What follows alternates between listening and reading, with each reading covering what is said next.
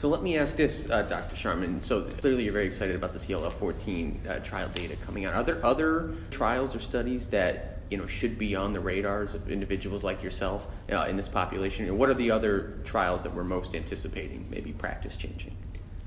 I think the most important one that's flying a little under the radar is ibrutinib versus acalabrutinib.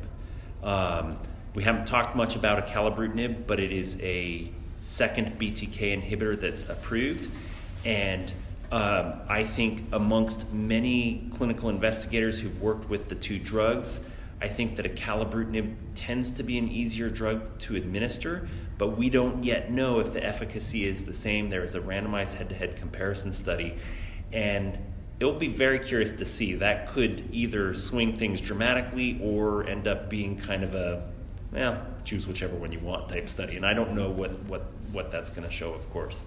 Anthony, how about you? What what uh, what what's interesting for you? I, I, totally agree with you about that trial, um, relapse refractory setting. One of the difficult things about trial design is that your control arm often could become irrelevant in real time. And so at this meeting, we saw the, or we will see the results of the Illuminate trial um, comparing ibrutinib obina versus obina chlorambucil. So that's a positive trial, um, and you can, um, you know, we can discuss those data.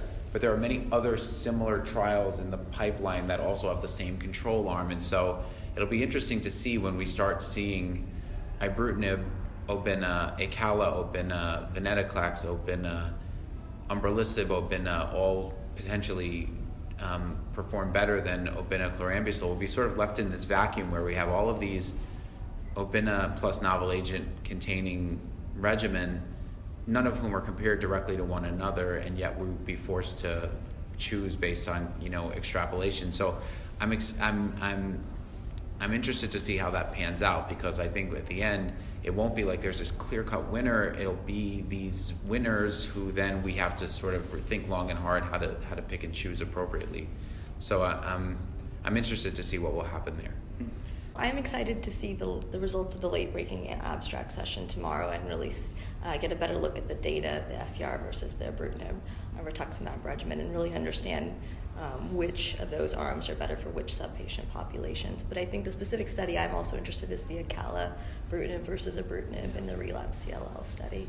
Um, Acala does seem to be a little bit easier for patients in terms of tolerability, but I do have some concerns about the twice a day dosing and compliance, and I think that's a, an important thing that we think about as we go forward as well.